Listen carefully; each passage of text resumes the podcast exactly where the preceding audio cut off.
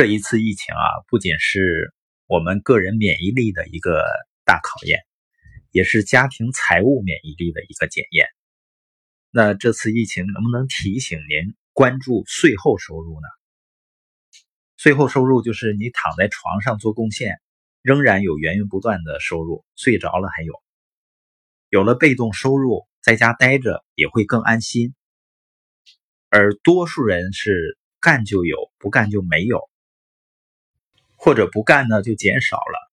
那我们整天躺着也得消费啊，所以我们还得出去卖时间赚钱。你说咋叫卖时间赚钱呢？好像挺难听的。实际上，我们每个人每天做的所有的事儿，都是在消耗一去不返的时间。如果我们做的事情能够给我们赚到钱，那么我们付出的时间就可以理解为被卖出去了。我们每个人努力的本质是什么呢？都是为了让自己出售的时间单价更高。你是不是这样想的呢？我们想不断的提高自己的薪水，或者呢增加工作时间，比如有的人业余时间跑个滴滴。你别看很多老板，他也是工资思维。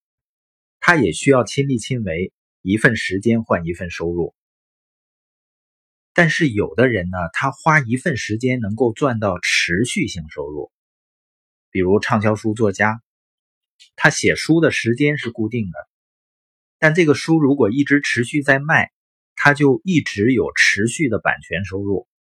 也就是说，他一次性付出的时间能够带来持续性的不断的回报。还有像专利啊。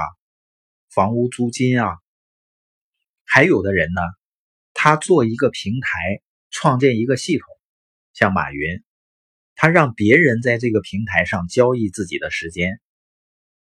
淘宝和天猫有数以百万计的经营者，服务数以亿计的消费者，到最后呢，他们甚至不用去卖自己的时间了，只需要在自己搭建起来的平台上看着别人卖时间，然后他抽水就可以了。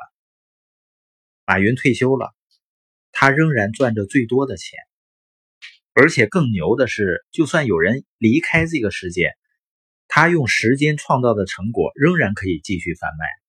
比如说麦当劳、肯德基的老板，他们现在给上帝烤汉堡呢，哈，但是他们创造的平台和系统仍然在为他们工作，为他们创造源源不断的收入。这些人就是企业拥有人。他们的生意有完善的系统和人才，自动发展，为他们赚钱。当然，你可以自创系统，这很难，成功率也很低。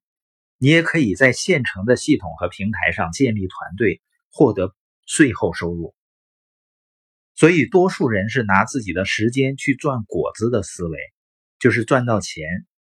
那些获得财务自由的人呢？他们是什么样的思维呢？他是种果树的思维，他们赚到的是为他们赚钱的机器。果树长成了，你不管做什么，旅游啊、休闲啊，都有源源不断的果子吃，那你就不需要再为生活的开销出卖自己的时间了。你可以真正去做一些自己喜欢的事儿。当然，自由并不意味着你可以做所有的事情，它一定意味着你可以不去做那些你不想做的事儿。所以，我们每一个人为了提升家庭财务的免疫力，我们在关注工资收入的同时，一定要更关注如何建立一份资产，为自己创造最后收入。